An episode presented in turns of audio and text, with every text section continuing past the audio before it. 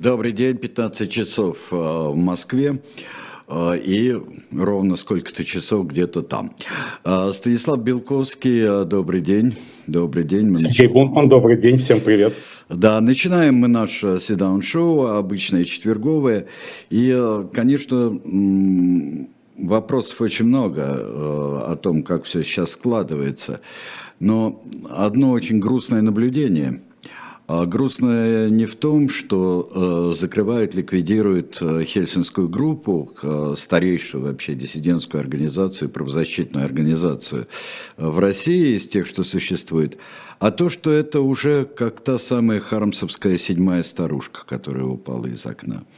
И вот э, если какое-то шевеление при ликвидации мемориала чуть больше года назад э, было, то сейчас как-то, ну да, понятно – вот это что, Знаете, апатия? Вы очень, вы очень уместно, Сергей Александрович, упомянули Данила Ивановича Хармса, как классика все-таки русского абсурда, абсурдизма. Потому что чем больше абсурдных поступков, чем более абсурдных событий совершается в судьбе нашей страны э, на сегодняшний день, вообще в судьбе любой страны и системы, тем ближе эта система к закату полному.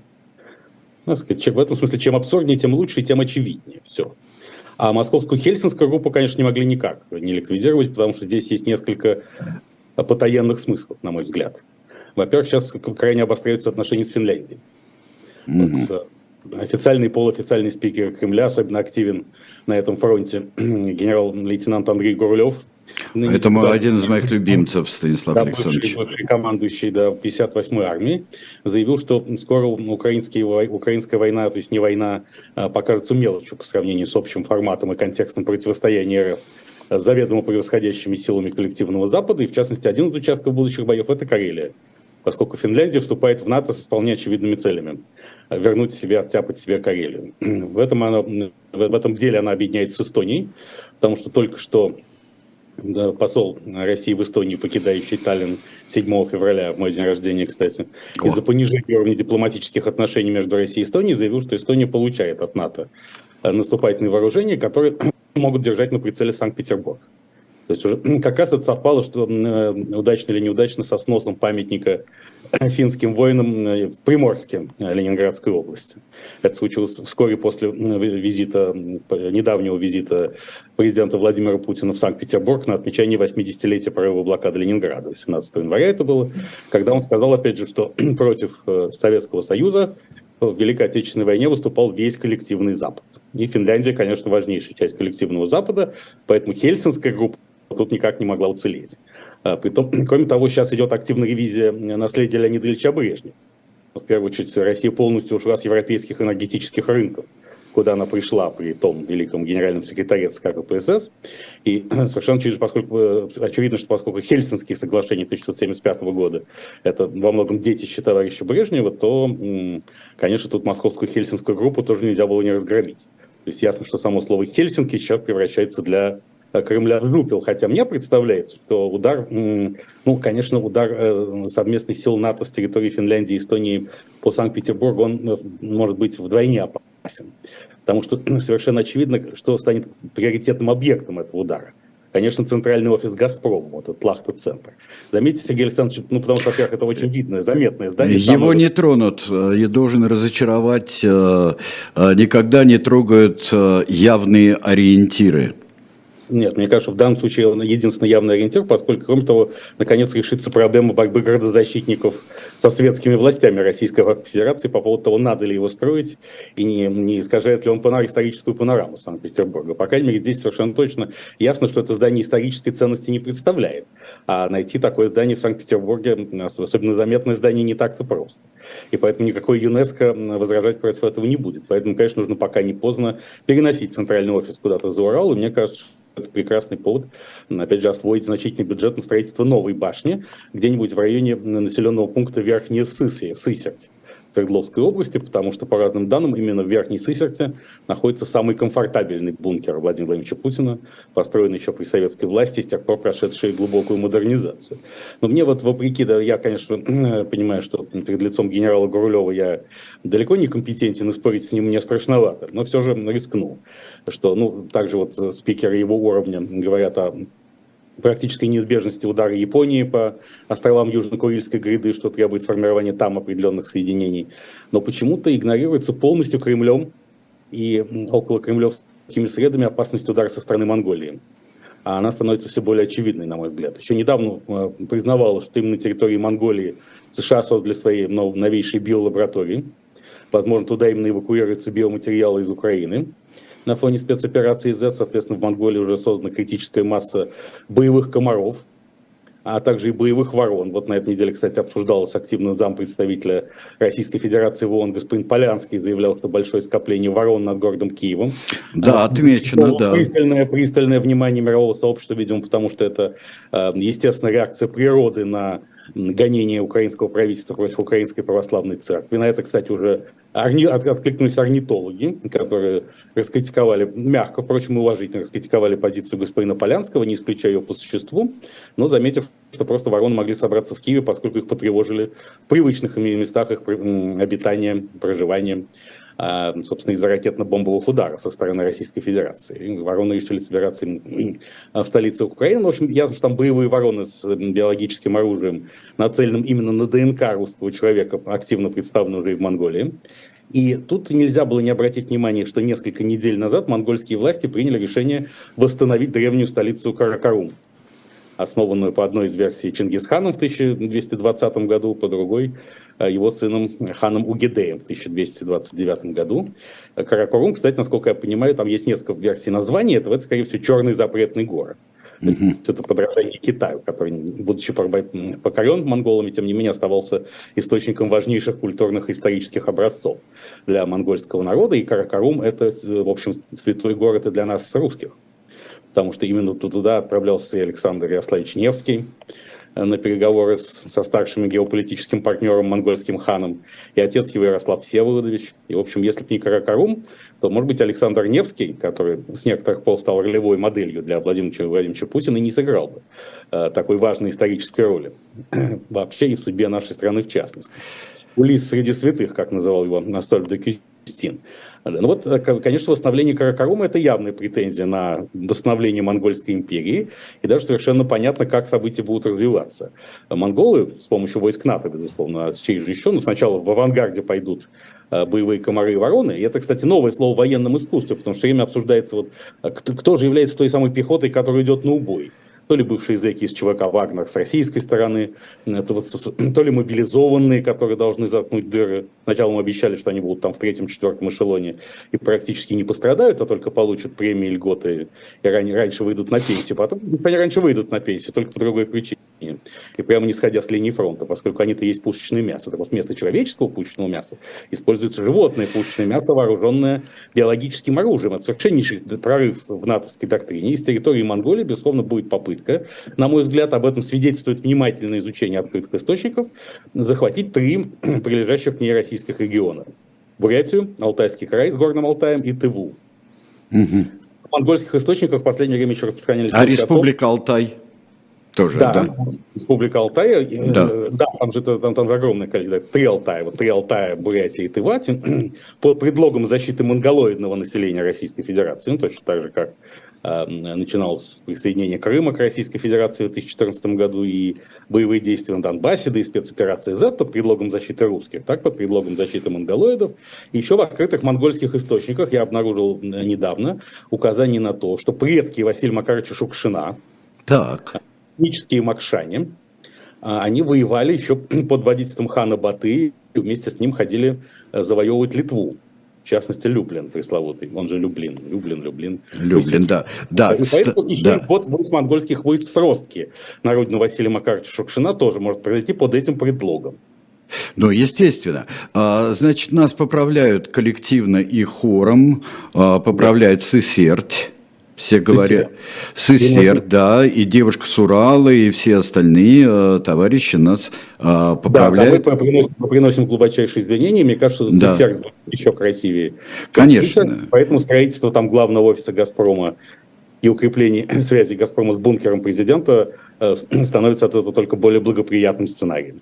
Да, только не, пожалуйста, не выясняйте и у нас с Станиславом Александровичем, э, где точно находится бункер, потому что мы э, не хотим разглашать государственную тайну, вот, и даже Вообще ну, забыли, как, что такой вопрос задан. подмывало ее. Да, да, да, да. да. Согласить, мы все ходим не только под Богом, но и под российским законодательством, и э, получать обвинения по статье в государственной измене нам, Сергей Александрович, не хочется никак. Поймите нас правильно.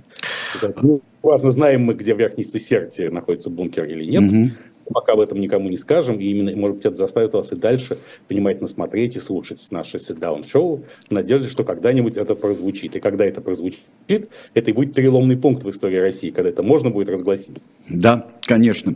А, седой киевлянин в чате вспоминает, что до 1944 года Тыва была независимым государством и говорит, что у него есть, была в детстве почтовая марка, да и у меня есть до сих пор марки Тывы.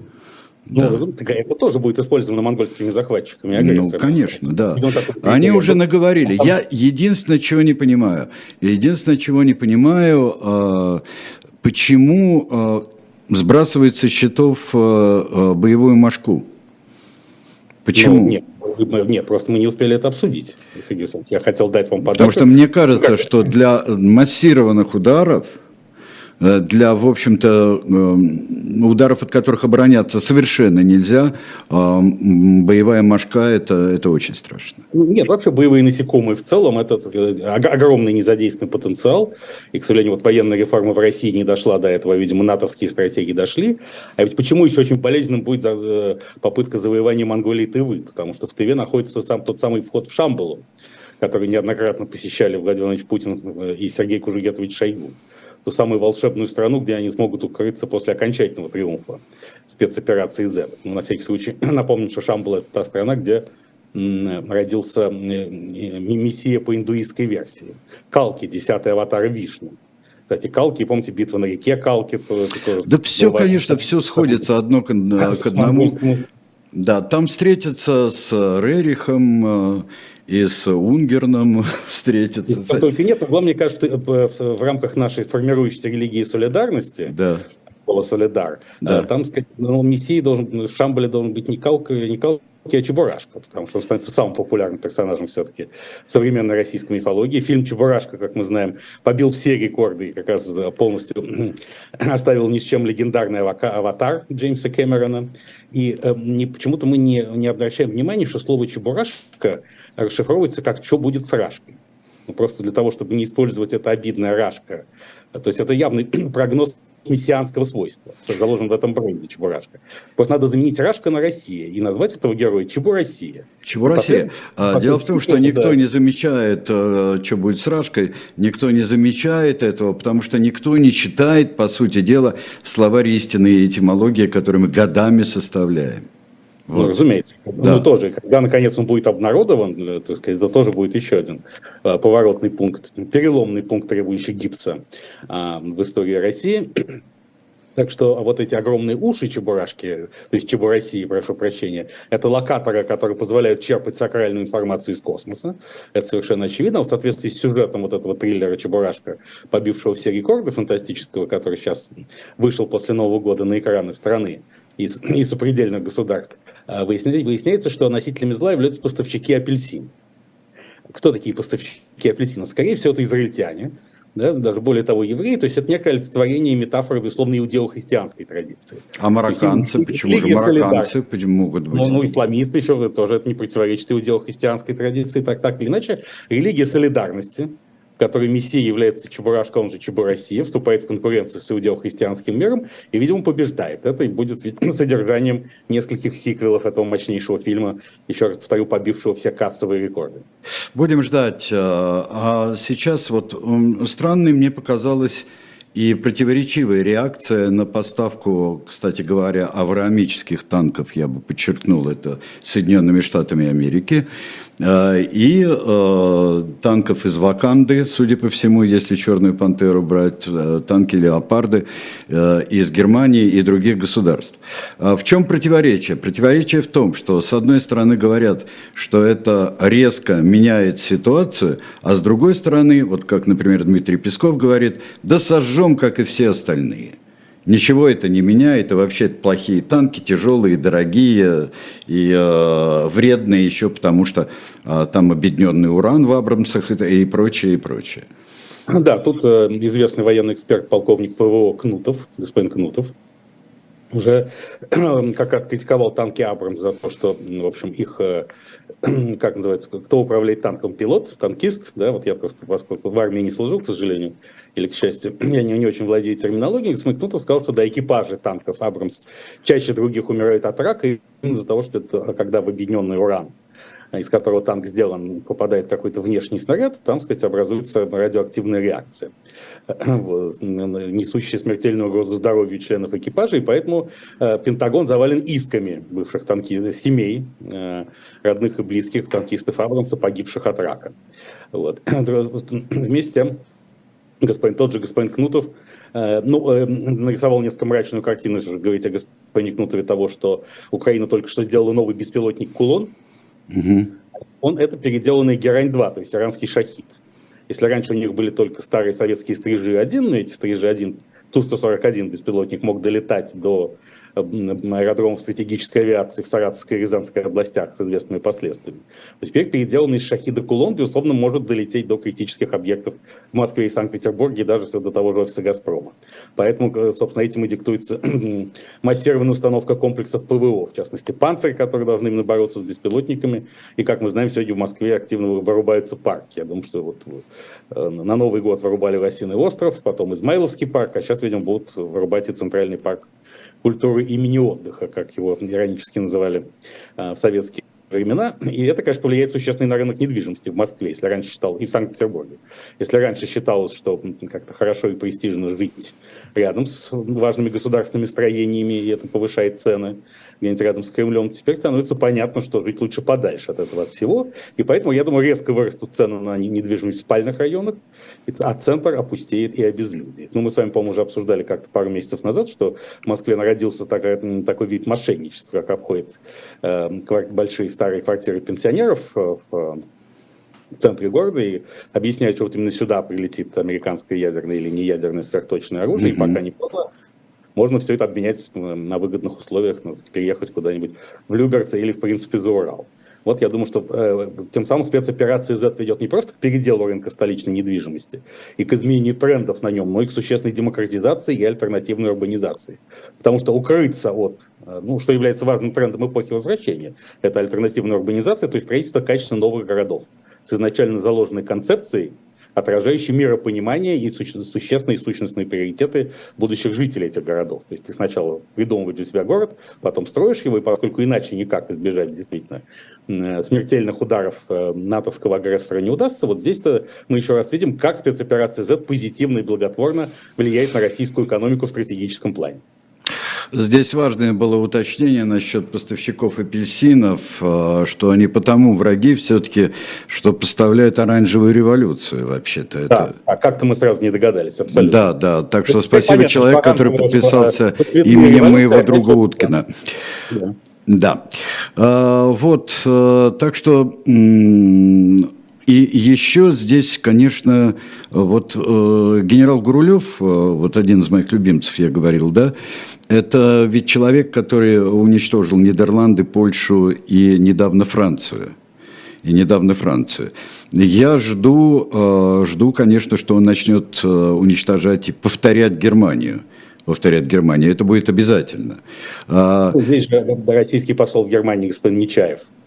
В этом есть что-то Достоевское, согласитесь на грани бесовщины, заявил, что поставки германских танков «Леопард» Украине – Кстати, хочу заметить, by the way, тоже на полях по поводу поставщиков апельсинов, что первыми какие-то важные танки Украине передало Марокко, все то же самое. То есть здесь все сходится один к одному. Ну, естественно, да. Да, да, так вот, что это все означает э, фактическую отмену исторической ответственности Германии перед российским народом.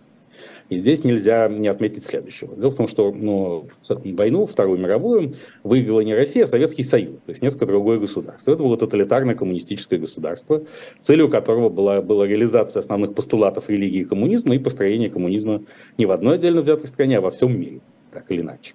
Потом это тоталитарное государство прекратило существование вместе с Ялтинско-Потсдамским миром, важнейшей составной частью СССР, которого СССР был, и это случилось условно 9 ноября 1989 года, когда рухнула Берлинская стена, и в этот момент перестал существовать советский блок.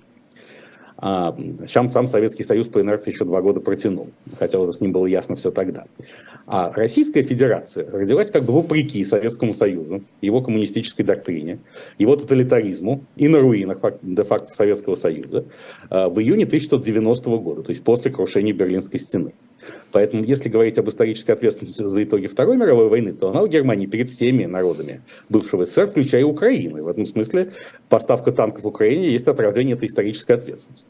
А если а, Российская Федерация хочет нести бремя ответственности за все, что натворил Советский Союз, за все, что сделал его тоталитарный коммунистический режим, тогда придется признать, что Российская Федерация проиграла Третью мировую холодную войну которая несколько изменила взаимные представления об ответственности в этом мире, потому что Германия давно свою вину к этому моменту искупила. А вот э, точка отсчета искупления вины э, Советского Союза только начиналась. Поэтому тут надо признать или одно, или другое. Или Россия есть прямое продолжение СССР, и тогда мы не можем бороться за сохранение миропорядка, поскольку мы, так сказать, наследники этого поражения в холодной войне.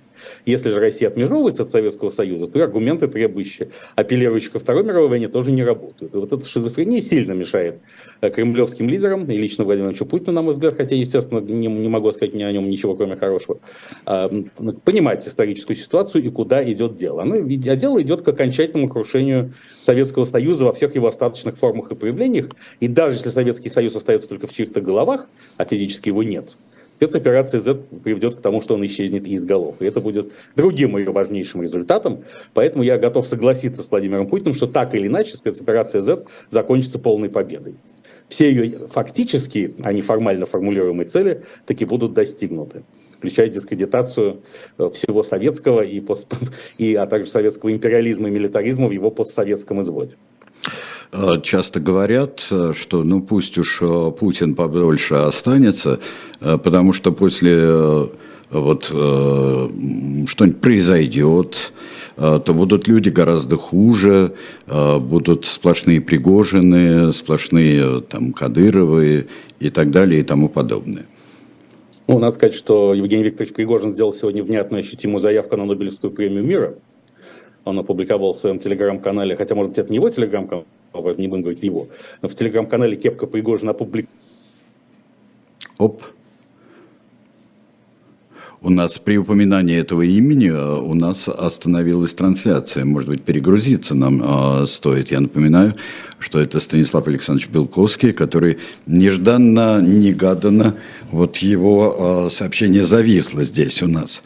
Э, очень интересно, конечно, я знаю людей, э, которым все равно, будет ли или э, не будет слышно Станислава Александровича Белковского, потому что они выключают звук и читают чат вот здесь. И вообще не понимает, судя по всему, все время спрашивает, а о чем, собственно, идет речь, потому что у меня э, чат, э, у меня чат только работает. Э, да, э, э, друзья мои, сейчас мы э, перезагрузимся, снова свяжемся со Станиславом Белковским. Вернитесь, пишет Любовь Куракина. Сейчас вернемся, все будет у нас э, в порядке. Э, так бывает. А, так бывает. А, вот, э, анекдот я пока не буду рассказывать. У нас э, ответственный департамент анекдотов, э, это у нас Станислав Александрович Белковский в нашей компании. А, мы, я лучше вам расскажу, что будет дальше у нас на двух каналах. В 16 часов не будет сразу, вот чего не будет, я предупреждаю, не будет были о правах, потому что Калой Ахильгов, ну, по достаточно печальным обстоятельствам, с его друзьями, он сейчас уехал он вернется и продолжится передача наша. Э, в 17 часов Арина Бородина, а, телеобозреватель, э, в студии будет и проведет слух и эхо. Арина Бородина – это замечательно, и я очень рад, что ее канал Арина Бородиной в Телеграме э, все становится все популярнее и популярнее, набирает обороты и, и по делу потому что Арина Бородина очень интересные вещи пишет э, и не только принимает участие в общих дискуссиях, а пишет совершенно эксклюзивные вещи. Так что подпишитесь на Арину Бородину. В 19 часов э, особое мнение. После того, как на «Дилетанте» э, будет программа «Не так». Суд над подростком Жаном Гренье которого обвиняли в том, что он оборотень. Это Франция, 1603 год, при добром короле Генрихе IV. Э, вот э, так что здесь э, мы с Алексеем Кузнецовым проведем эту передачу. Все, а у нас вернулся. Ура! Да, ну, как только я произнес сакральное слово ИГИЛ, оно же исламское государство, тут какие-то враждебные силы. Я считал, что это было слово кепка, потому что кепка Пригожина была вот э, так, что э, я думал, что это другое ключевое слово. Но может быть а и все, все вместе. Все. все вместе. Мы постараемся с этим разобраться, и к моменту, когда мы огласим все-таки, где находится бункер Верхней Сесерти, э, не путать с Верхней Сесертью, все выясним и доложим вам. В общем, э, Евгений Викторович Пригожин, да, то есть именно ИГ рухнула под гнетом Евгения Викторовича Пригожина. Далее Евгений Викторович сказал, что на ЧВК Вагнера и, и нем лично несет, несет, лежит бремя ответственности за стабильность в, сразу в нескольких странах Африки. Если вдруг оттуда Вагнер уйдет, то все, конец всей этой Африки всей вашей Африки кирдык, перефразируя известную фразу из фильма «Брат 2». Mm-hmm. И вообще, ну, сегодня, как мы знаем, э, Евгений Викторович Пригожин также позвал на фронта э, Игоря Ивановича Стрелкова, он же Игорь Селч Геркин. Игорь Селч Геркин уже отреагировал довольно скептически, сказав, что не надо его публично никуда звать, телефон его у всех есть, а просто ехать в Лугу, самопровозглашенную Луганскую Народную Республику, чтобы узнать, что его предложения категорически неприемлемы, он не собирается. При этом господин Пригожин даже намекнул на то, что он пытался коррумпировать господина Геркина Стрелкова через своего помощника, господина соратника господина Трошева, э, занеся ему небольшую сумму за отказ от критики Вагнера. Впрочем, критика Вагнера не прекратилась, то есть, видимо, коррупционный акт не свершился. Но Евгений Викторович и дальше пошел на пути стяжания Нобелевской премии мира. Потому что так. На этой неделе он направил спикеру Государственной Думы Вячеславу Викторовичу Володину предложение дополнить Уголовный кодекс РФ статьей, запрещающей дискредитировать ветеранов спецоперации Z, в том числе бывших заключенных бойцов Вагнера. А это, опять же, Евгений Викторович делает не просто мощнейший политический, а существенный экзистенциальный ход он действительно рассматривал, он еще, как он говорил во время одного из первых публичных визитов в колонию, там не полгода назад, он э, фактически провозглашает себя заместителем Господа Бога, способным отменять прошлое. Скажем, кто-то убил собственную мать, отца, жену. Да, и тут приходит Евгений Викторович Пригожин и говорит, ты идешь ко мне в ЧВК Вагнер, воюешь полгода, а после этого твое прошлое стирается. И ты становишься не виноват не только перед людьми, но и перед Богом. Это действительно прорывная теория, дополняемой прорывной практикой, потому что спикер Володин уже заявил, что да, скорее всего, эти поправки к Уголовному кодексу будут приняты. А это же все было на волне того, что общество обсуждало. Там, например, одного черного риэлтора, да, который убил больше 20 человек, отнимая у них квартиры, потом отличился на фронтах ЧВК «Вагнер» и стал совершенно честным человеком. То есть в его сознании все преступления были полностью стерты.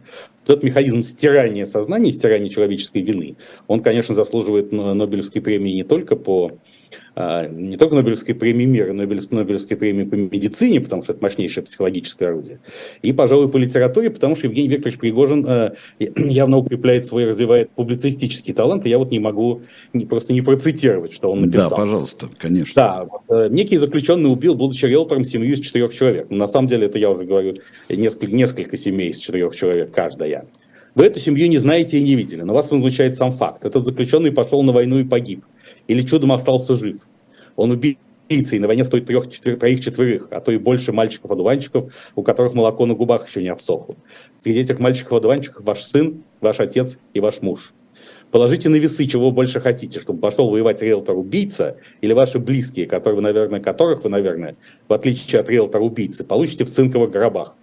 Только в гробы заглядывать не надо, потому что вместо бледного напудренного лица, которое вы привыкли видеть на похоронах, блаженно ожидающего ухода на небеса, вы увидите куски плоти, разорванные осколками вражеских орудий.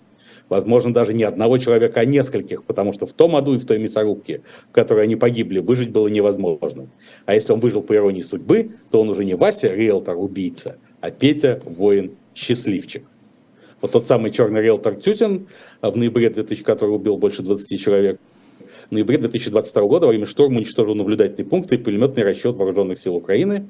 Э, убил 7 человек и получил тяжелую контузию, и сейчас он снова герой. Поэтому то, что а, так сказать, делает Евгений Викторович, это, конечно, прорыв совершенно новое сущностное измерение, я бы сказал. Нет, но какой талант-то вообще? Леонид Андреев отдыхает вообще-то.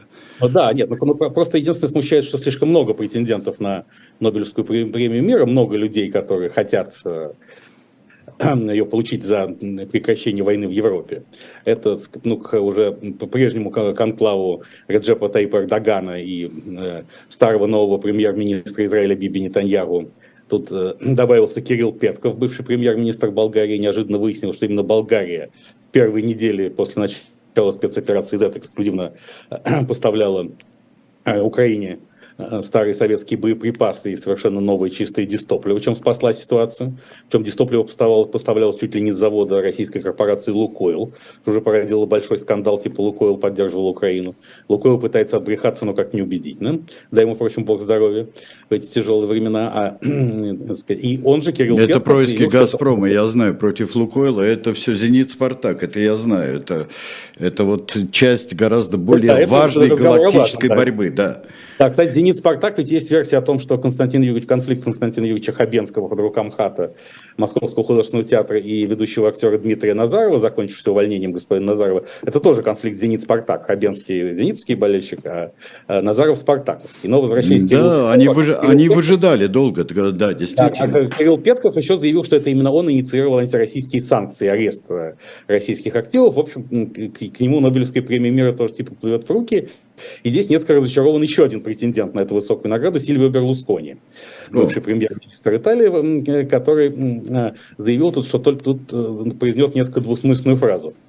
Только Папа Римский знает, как закончить войну. Ну, это просто переводит Папу Римского в несколько такую обсценную категорию, потому что известно, что самый, самый компетентный эксперт в мире – это хрен. Ну да, хрен, да, ужас какой. Знает. Вот может быть Папа Рим, только Папа Римский в устах Берлускони не звучит. Это возникает какое-то сравнение Папы Римского с хреном, на что, так сказать, с, чем еще надо разобраться, но с другой стороны, может быть, мы доживем до поговорок типа Папа Римский редьки не слаще и так далее. А, ну да, так что да, оказывается, старина Сильвия, он еще и богохульник вообще-то. И такой... Вот как-то так вот богохульненько получилось, видимо, потому что Нобелевка уплывает. Эм, из рук, а, в общем, к 87 годам он хотел бы все-таки... Ну, вообще, я, я бы, конечно, дал, а, дал бы э, Кавалере, Берлускони, дал бы ему сейчас, потому что, например, тот же Пригожин, человек молодой, у него вся жизнь впереди, он еще получит 20 Нобелевских премий от физиологии до экономики, э, вот, а Берлускони уже, конечно, жизнь закату. Ну, просто действительно господин Пригожин может уступить Нобелевку Берлускони, но при условии, что Подарить, сам... подарить, как он подарил судебное решение э, Алексей победу Алексею Алексеевичу Венедиктову. Вот, да. пусть он подарит. И, да, но э, я думаю, что в качестве компенсации Берлускони мог бы пролоббировать э, присвоение Евгений Викторович, Евгений Викторович Пригожин же носитель трех звезд героев э, России ДНР и ЛНР. И чего ему не хватает, так это трех звезд Мишлен как физическому лицу, поскольку он все-таки один, он один из крутейших поваров вселенной. И Берлускони должен добиться, чтобы Пригожин в обмен на Нобелевку получил лично три звезды Мишлен, тем трем звездам, которые уже красуются на его груди. Вообще интересно, как выглядят мишленовские погоны с тремя э, звездами. Ну, как генерал-полковник я понимаю, но что-то там должно вот, быть другое. Заодно и узнаем. Там же тем да, более да, идет да. борьба за, за, ну, так сказать, уставный внешний вид военнослужащих. Продолжилась полемика вокруг бород должны ли бойцы на фронтах спецоперации Z носить бороды. Господа Пригожин и Кадыров против, и господин Пригожин даже заявил о попытке гламуризировать армию и необходимости ввести за это уголовную ответственность. А мощные вояки профессиональные, типа генерал-полковника Завардина и генерал-лейтенанта Соболева, заявили, что нет, бриться надо обязательно, потому что без поддержания должного внешнего вида военнослужащих э, армия не может быть боеспособной, утрачивается боевой дух. И на этой неделе стало все более ясно, что здесь, безусловно, конфликт физического с метафизическим. Mm-hmm. Пригожин, Кадыров и Александр Гельевич Дугин, они отмечают метафизическую роль бороды. Ну, собственно, Рамзан Ахматович подчеркивал, что это символ служения исламу, пророку, и как же без бороды воевать-то. В то время как генералитет, воспитанный в недрах Академии Генштаба, настаивает на том, что отсутствие бороды, во-первых, придает бойцам лучшие аэродинамические характеристики. Им легче как идти в атаку, так и бежать с поля боя при необходимости отрицательного наступления, ну, потому что легче без бороды. Кроме того, а, борода порождает депрессию, поскольку она создает некоторое угрюмство, особенно угрюмость такую. Э, сказать, а депрессия на фронте это совершенно не то, что нужно.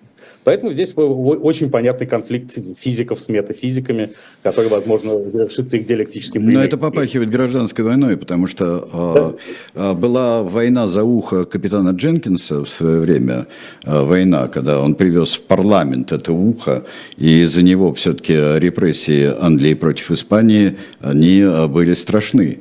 Но я думаю, война за, ну, бор... за бороду бойца, она мухом, конечно, это как да. Тищинский абсент Ван Гог, это все равно очень историческая книжка. Но, но кроме того, здесь еще э, ряды физиков, в рядах физиков утверждают, что как раз борода – это очень хорошее вместилище для всяких боевых комаров и прочей нечисти. То есть легче прицепиться к бойцу, если у него есть окладистая борода. Поэтому тут, я говорю, еще посмотрим, в, какую сторону все будет развиваться, и, возможно, собственно, будет прямая конкуренция между теми частями, которые, например, будут наступать на Запорожье без бороды, и, скажем, на Волынь с бородой. И, так сказать, в зависимости от того, кто больше преуспеет, там и будет принято окончательное решение о растительности на лице, закрепленное, конечно, федеральным конституционным законом, поскольку, как говорилось в известном эстонском анекдоте, меньше не имело смысла. Теперь это не, этот слоган «меньше не имел смысла» будет уже звучать для Эстонии вдвойне, потому что если Эстония таки нанесет удар по Лахта-центру с целью обеспечить финнам прорыв в Карелию, то тут уже мало не покажется, это действительно. Мы сейчас прервемся, мы немножко так даже пересидели. У нас нет, нет роли, а, нет, да, а, нет у нас ролика, а просто я хочу вам посоветовать книгу замечательную Бориса Акунина а, с открыткой, где есть автограф автора и пожелания его слушателей Меха, а, вот слушателей Меха. Я думаю, что таких сохранилось очень много, несмотря на отсутствие эхо. Ну, эхо превратилось в информационный хаб, где объединены и эховцы, и э, э, и эховцы, и их друзья э, сейчас.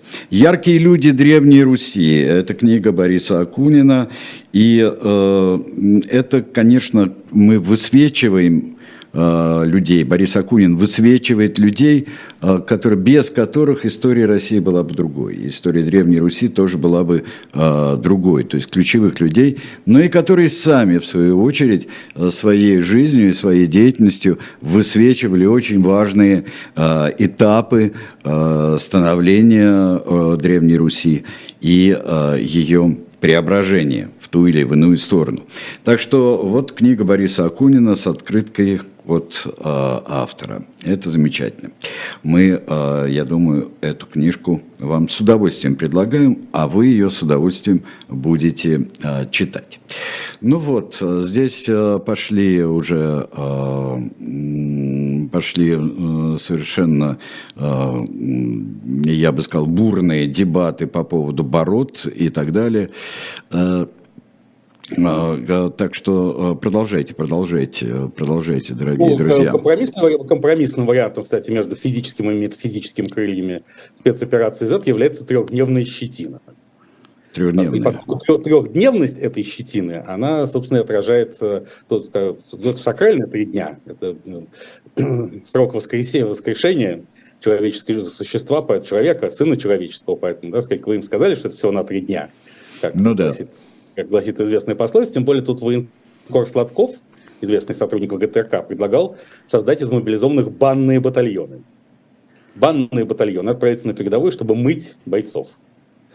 Я не знаю, есть ли в этом какой-то гомоэротический подтекст или банные батальоны в основном будут из эм, воительниц женщин, это мы посмотрим.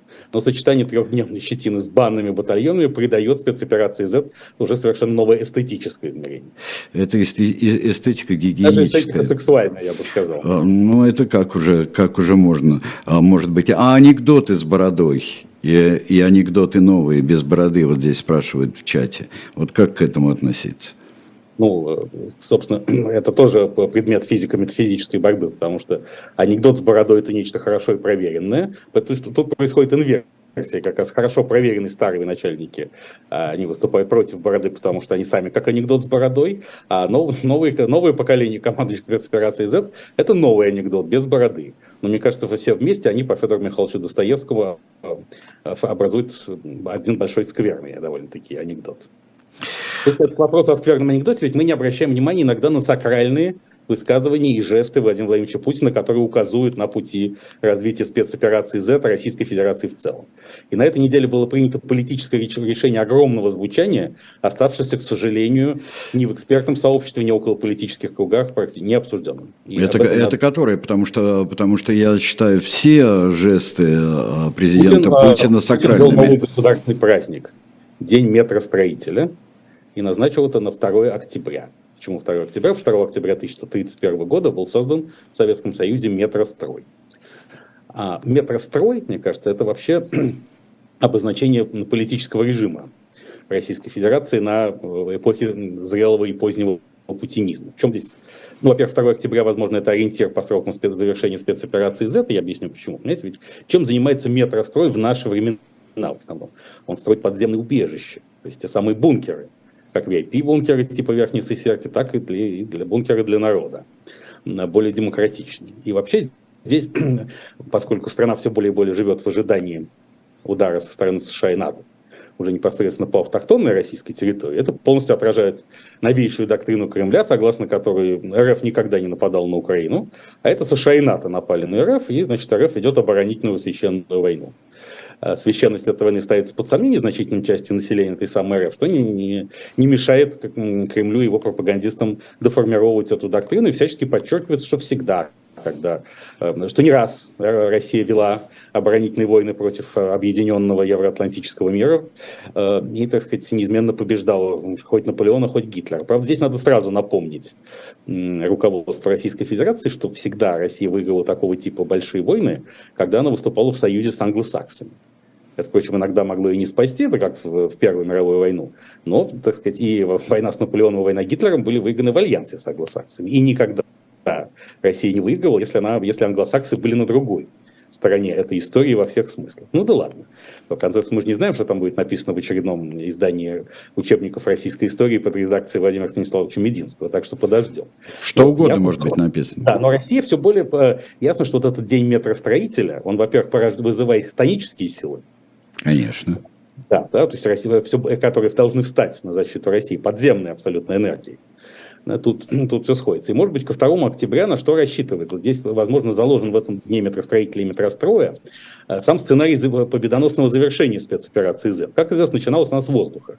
Того, что российский десант должен был э, высадиться на аэродроме Антонов в Гастомеле Киевской области, захватить аэродром, оттуда быстро прийти в Киев, захватить административные здания или арестовать Владимира Александровича Зеленского, президента Украины, пользуясь случаем, поздравляем его с 45-летним юбилеем, случившимся 25 января. Все только 45, да? 45, ягодка опять, безусловно. Теперь мы понимаем, какой сакральный смысл содержится в названии соответствующего романа Александра Дюма. Это было, безусловно, пророчество о Зеленском. Конечно, естественно, да. Да, или, или, или вынудить Зеленского убежать. И надо сказать, что американские уважаемые партнеры готовы были предоставить Зеленскому инфраструктуру для побега, настолько они верили в Блицкрик. Не меньше, чем Владимир Путин. Блицкрик впоследствии, как мы знаем, провалившийся. То теперь становится понятно, как будут действовать. Все эти вот э, концентрации войск, мобилизации, наступление то на Запорожье, то на Волынь, это все для отвода глаз. На самом деле метрострой построит туннель метро, прямо до Киева за это время, до 2 октября, и дальше в поездах метро.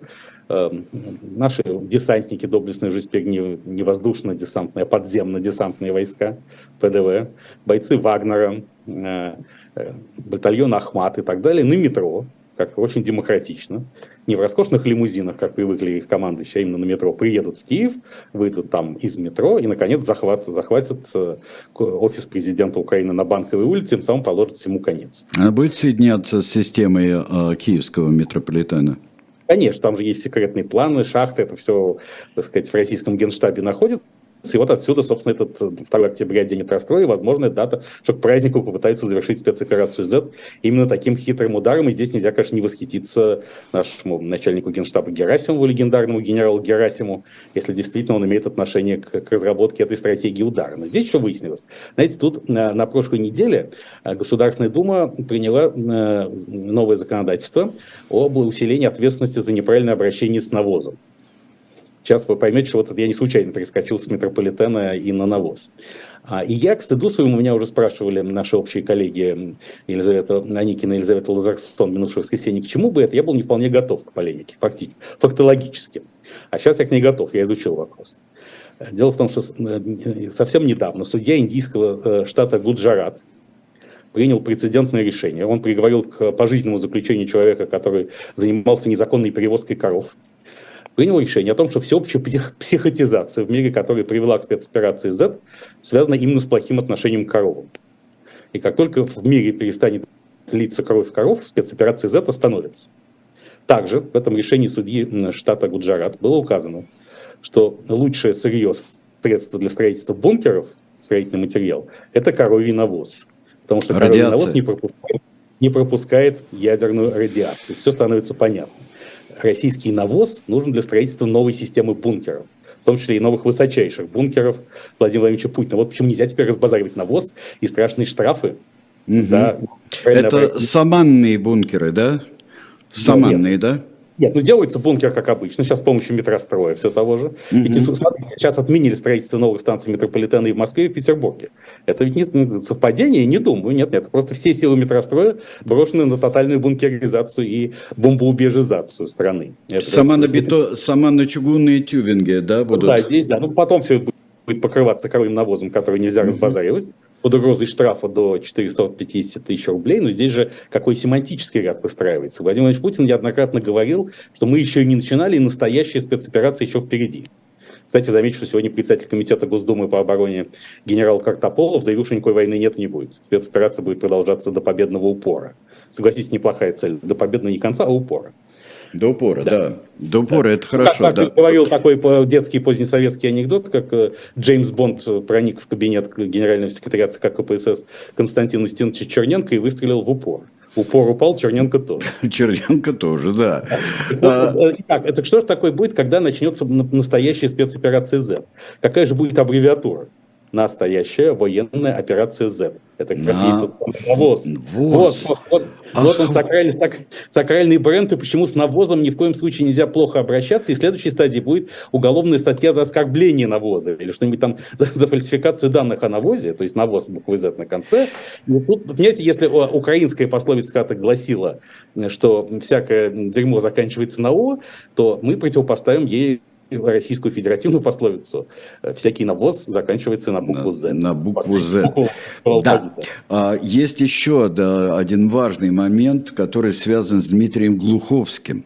Теперь а, в этой в настоящей а, спецоперации в подземно-десантных войсках и э, День э, метростроителя, э, здесь, конечно, становится понятным, почему Глуховский и нежелателен. Объявлен иностранным агентом. И иностранный да, агент, конечно.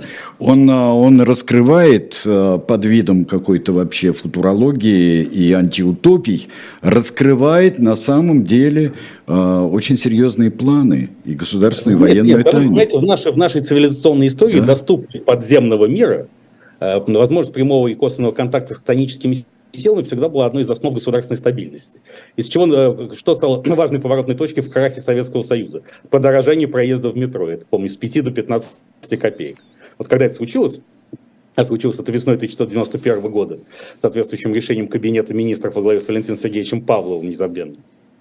Тут-то mm-hmm. многим из нас стало ясно, что Советскому Союзу не устоять. И вообще, так сказать, вот эта могилизация, вообще все, так сказать, задействование ресурса, огромного хтонического ресурса России, она имеет абсолютное сакральное значение, в том числе для завершения спецоперации Z триумфального, мы не сомневаемся.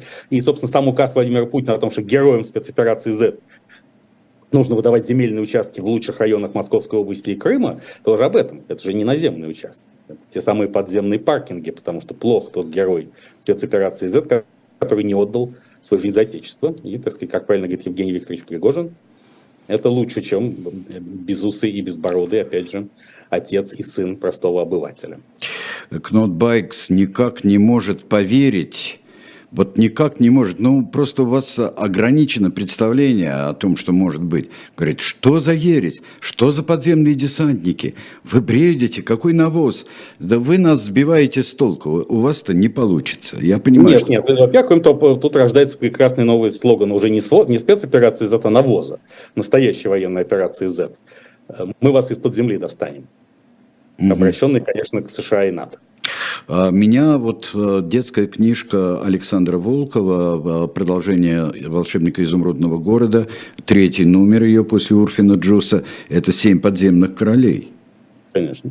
Ну вот «Семь подземных королей» – это федеральные округа. Это метафора федеральных так. округов. Как Российская Федерация полностью уйдет под землю. А это предсказание содержится в фильме «Матрица», если вы помните, братьев Вачовских, которые потом э, стали сестрами Вачовскими. Да. Да, потому что слоган «Все люди братья» показался им несколько сексистским, и они решили его содержательно и творчески расширить. Да, это как раз там же вот свободное государство матрица, свободная нация матрицы, она находится под землей. А матрица, в общем-то, да. Да, конечно. Это, точно, поэтому Россия уйдет под землю, а проклятые англосаксы будут сидеть сверху. Но мы их из-под земли все-таки достанем и докажем, что подземное сидение, оно лучше наземного. Подземное базирование – это самое оно. Шахтное базирование, как наши ракетные силы стратегического назначения и так далее. И тут огромная подземная инфраструктура, созданная еще при советской власти, полностью пригодится. А главное, будет полностью мобилизован многообразный ресурс российского вампир-сообщества, который, по некоторым данным, составляет 3,72 населения Российской Федерации. Ого. Я это изучал еще лишь, да, 3,72. Но гей-сообщество 7%, то есть вампиров вдвое меньше. Но тем не менее, вот, так сказать, главная проблема, ведь глав, а, ключевым лоббистом вампир-сообщества был Дмитрий Анатольевич Медведев, бытность э, президентом России, потому что он там переводил время так, что светало в 10 утра. И нормальный российский вампир мог доехать на работу еще затемно. Да? Потом Владимир Владимирович Путин нанес удар по интересам вампир-сообщества, но сейчас с ним можно примириться именно на пути хтонизации России и полного перемещения не только спецоперации Z, но и основных творческих сил российского народа вниз туда туда-туда, смирение ниже, как сказал Александр Александрович Блок, оттуда ближе мир иной. А, да, тогда великолепно, совершенно, совершенно все становится, а, выстраивается в нормальную когерентную систему вообще-то. Конечно, потому что тут же еще образ матери сырой земли. Мать сырая земля, да. Что он смыкается и с коровой, и с навозом, потому что корова, это, собственно, в индуизме это мать, это образ матери. Поэтому тут вся цепочка вот под флагом этой настоящей военной операции Z полностью избавляется от каких бы то ни было внутренних противоречий, становится абсолютно гармоничной. Одна из сенсационных новостей, которые в этом э, смысле, и э, в связи с этим Виталий Марков, спасибо ему, отмечает э, про ядро Земли, которое вроде бы остановилось и едет в другую сторону теперь. Нет, ядро Земли, как мы выяснили, это китайские ученые установили. Американские ученые... Это ядро. Китая, а ядро... Но тщательно, но тщательно скрывали. Уж понятно, что а, это понятно. устроили американцы. Конечно, это американцы раскрутили ядро Земли в обратную сторону. И понятно даже, когда это случилось. Это случилось в марте нынешнего, прошлого 2022 года, когда российские войска интенсивно наступали на Киев, и чтобы не дать им э, дойти до Киева, немножко подкрутили землю обратно. Помните, как наш другой нынешний юбиляр Владимир Семенович Высоцкий говорит? Да, да. Границы мы землю вертели назад, было дело сначала. Но потом, но обратно ее раскрутил наш комбат, оттолкнувшись ногой от Урала. Вот американцы, воспользовавшись э, логикой Владимира Семеновича, решили немножко подкрутить землю, и российские войска просто сползли от Киева, они отступили. Они сползли из-за изменения режима вращения земли. Был такой культовый советский анекдот, как про Рабинович, как Рабинович приходит на работу с повязкой на ноге. Его спрашивают, Рабинович, у вас что, так сказать, э, травма ноги? Нет, говорит Рабинович, у меня травма на головы. А почему повязка на ноге, а повязка сползла? Вот это это заме, замечательно есть на этот счет, по-моему, Горина или Арканова, вот э, раз, целый рассказ как в конце концов редактор, который сделал вид, что понял, что понял, в чем тут речь, он говорит, а все-таки как это получилось? Вот из-за изменения вращения ядра Земли, устроенного американцами и их сателлитами, да, российские войска сползли с Киева, а вовсе не отступили. И поэтому этот термин тоже предлагается использовать ну, в виде там, отрицательного наступления, в качестве эвфемизма по всей ширине, по всей ширине, длине линии соприкосновения с реальностью. Нет, тогда получается, что и отрицательное отступление, и отрицательное всплытие – это все просто нормальные физические термины. Просто ну, это не, никакие, это просто адекватно описывает картину. Как сказал бы нам, так сказать, любой уважающийся математик, главное, что там по модулю. А слово модуль все более означает гроб, в котором карманов нет, как известно. А, да, так что вот все так и складывается у, у нас сейчас. А, а действительно ли а, все-таки дадут а, не только танки, а, а F-16 дадут все-таки? Да, ну хотя полковник ПВО Кнутов может указать на то, что подобно тому, как танки несут экипажам онкологические заболевания, так значит, пилоты боевых самолетов могут простудиться, кстати, вот Кремль здесь недооценивает возможности юридического воздействия на коллективный Запад. Ведь можно объединиться с какими-то ассоциациями пациентов и вынести судебный запрет на поставку танков и самолетов в Украину. А, кстати, почему-то простаивает принц Гарри и его жена Меган Маркл, герцогские, герцоги Сассекские, потому что м, все больше доказательств, что все-таки принцессу Диану убил Винзорский дом. Вот сейчас только что Мохаммед Альфаид, владелец Хэротса, и несостоявшийся тесть принцессы Дианы, да отец ее погибшего бойфренда Доди Альфайда сказал, что безусловно убийство было, потому что королевский дом не мог допустить, чтобы отчимом, отчимом короля стал мусульманин. А поскольку тут явно, судя по книге воспоминаний мемуаров герцога Гарри Ему очень нужны деньги, потому что иначе, за, кроме как за большие деньги, такое написать нельзя. И уже там что-то он получил 20 миллионов аванса, 20 миллионов долларов и 16 миллионов потерятных, как нам э, э, сообщают злые иностранные языки. Надо объединиться с, с этим семейством и подать иск. Все-таки Следственный комитет будет уголовное дело, в главе с Александром Ивановичем Бастрыкиным, об убийстве принцессы Дианы. И в результате будет арестован король Карл III как главный организатор убийства. Я уверен, что бойцы Вагнера вместе с батальоном Ахмат физически реализуют это и доставят короля Карла III непосредственно в Следственный комитет РФ, чтобы он давал показания по да. делу об убийстве Дианы. Но пока вот эта вся юридическая волынка тянется, опять же, видимо, из-за нелояльности части российских элит, целям и идеалам спецоперации Z, да, поставки будут. Потому что Запад уже понял одну простую вещь, что или удастся прекратить спецоперацию Z силами украинского народа, лишь поставляя Украине самые разнообразные вооружения, или придется подключить к этому физические силы других народов, где цена человеческой жизни стала столь высока, что этого не хочется. Поэтому придется вооружать Украину. И красные линии, они же крысные линии, от крысы загнаны в угол, уже несколько раз были пройдены. Потому что говорили, что поставка Хаймерсов там вызовет какое-то новое качество не войны. Потом, что поставка танков. И то же самое через ближайшие месяцы случится и с боевыми самолетами стран НАТО, потому что в нынешней весной случится сразу несколько наступлений. Наступит несколько наступлений, извините за неудачный каламбур. Будет и российское наступление где-то, будет и украинское. И здесь к этому моменту обе стороны стараются вооружить себя по максимуму, каждый базируясь на тех источниках и составных частях, которые у него есть. Да, и э, которые он может найти э, э, здесь еще. А, очень много говорят вот о германском нацизме. Мадам Симоньян уже сказала, что следующими появятся газовые камеры.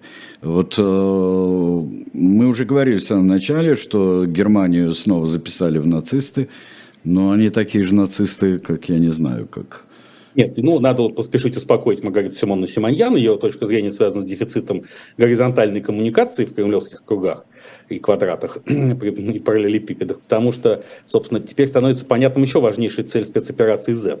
Почему «Газпром» перестал поставлять в Европу газ? Именно для того, чтобы пришедшие там власти нацисты не устроили новые газовые камеры. Потому что газовые камеры, как сказал бы руководитель «Газпрома» господин Миллер, все еще сидящий в Лахта-центре, а не в Верхней Сесерте, возможно только при дешевом российском трубопроводном газе.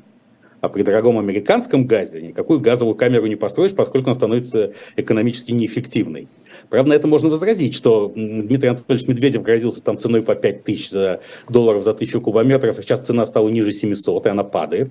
Что каким-то странным образом Европе удалось наладить поставки газа из, из разных регионов мира и избавиться моментально, не за три года, как предполагалось, а меньше, чем за один, от российской газозависимости, поэтому все-таки вероятности газовых камер я бы не исключал, а, тем более, что финал спецоперации Z, который мы все предчувствуем, предвкушаем, мне уже напоминает известный анекдот про концлагерь Бухенвальд.